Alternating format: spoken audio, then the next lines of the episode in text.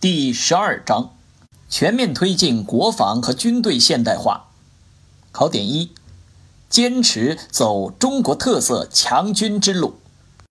一、习近平强军思想。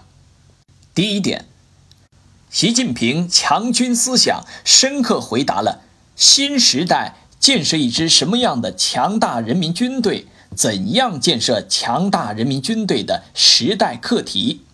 是习近平新时代中国特色社会主义思想的重要组成部分。第二点，党在新时代的强军目标是建设一支听党指挥、能打胜仗、作风优良的人民军队，全面建设世界一流军队。二，坚持党对人民军队的绝对领导。第一点，重要性。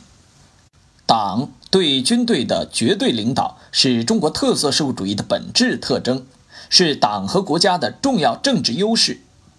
党的领导是人民军队战无不胜的根本保证。党对军队绝对领导的根本原则和制度发端于南昌起义，奠基于三湾改编，定型于古田会议。是人民军队完全区别于一切旧军队的政治特质和根本优势。第二点，党对军队的绝对领导的基本内容，即军队必须完全的、无条件的置于中国共产党的领导之下，在思想上、政治上、行动上始终与党中央、中央军委保持高度一致。坚决维护党中央、中央军委权威，任何时候、任何情况下都坚决听从党中央、中央军委指挥。第三点，军委主席负责制是党对军队绝对领导的最高实现形式。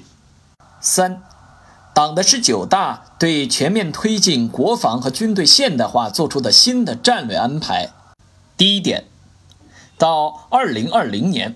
国防和军队建设要基本实现机械化、信息化建设取得重大进展，战略能力有大的提升。第二点，到二零三五年基本实现国防和军队现代化。第三点，到本世纪中叶把人民军队全面建成世界一流军队。四，推进强军事业。把人民军队全面建成世界一流军队的要求，第一点，牢固树立战斗力这个唯一的根本的标准。